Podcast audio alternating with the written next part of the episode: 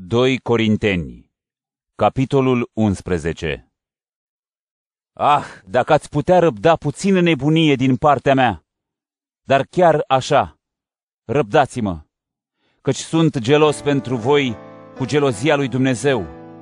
V-am logodit cu un bărbat ca să vă înfățișez înaintea lui Hristos ca pe o fecioară curată, dar mă tem ca nu cumva gândurile voastre să fie abătute de la simplitatea și de la curăția lui Hristos, așa cum și șarpele a amăgit-o pe Eva cu șiretenia lui.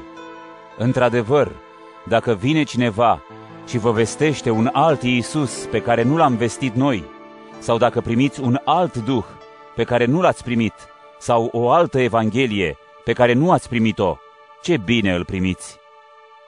Totuși eu nu cred că am fost cu ceva mai prejos decât acești apostoli nemaipomeniți.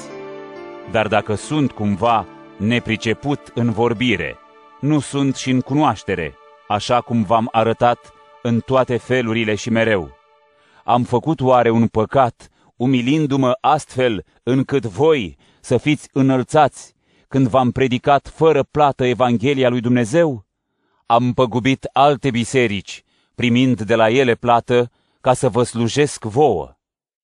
Chiar și între voi, când am dus lipsă, nu am fost pentru nimeni o povară, fiindcă nevoia mi-au acoperit-o frații care au venit din Macedonia și în toate am avut și voi avea grijă să nu vă fiu o povară. Pe adevărul lui Hristos, care este în mine, această pricină de laudă nu mi va fi luată în ținuturile Ahaiei. De ce? Pentru că nu vă iubesc? Dumnezeu știe! Dar fac aceasta și o voi face ca să le înlătur orice prilej celor ce caută prilej să fie socotiți deopotrivă cu noi în lucrurile cu care se mândresc.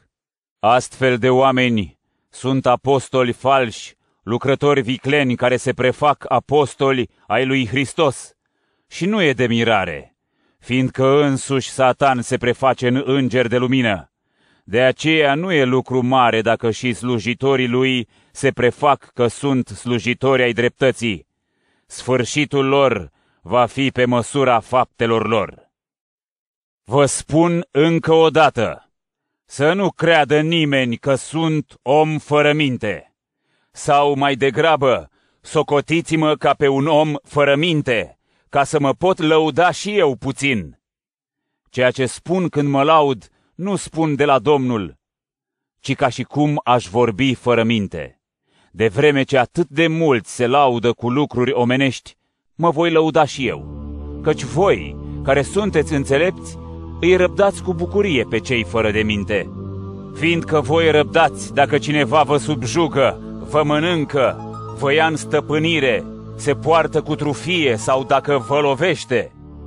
Cu rușine o spun, am fost slabi. Dar orice ar îndrăzni cineva, vorbesc ca un nebun. Îndrăznesc și eu. Sunt ei evrei? Sunt și eu. Sunt ei israeliți? Sunt și eu. Sunt ei seminția lui Avram? Sunt și eu. Sunt ei slujitori ai lui Hristos? Vorbesc ca ieșit din minți. Eu sunt mai mult! În ostenel și mai mult! În închisori și mai mult! În bătăi cu mult mai mult! adesea fiind chiar aproape de moarte. De cinci ori am primit de la iudei cele 39 de lovituri.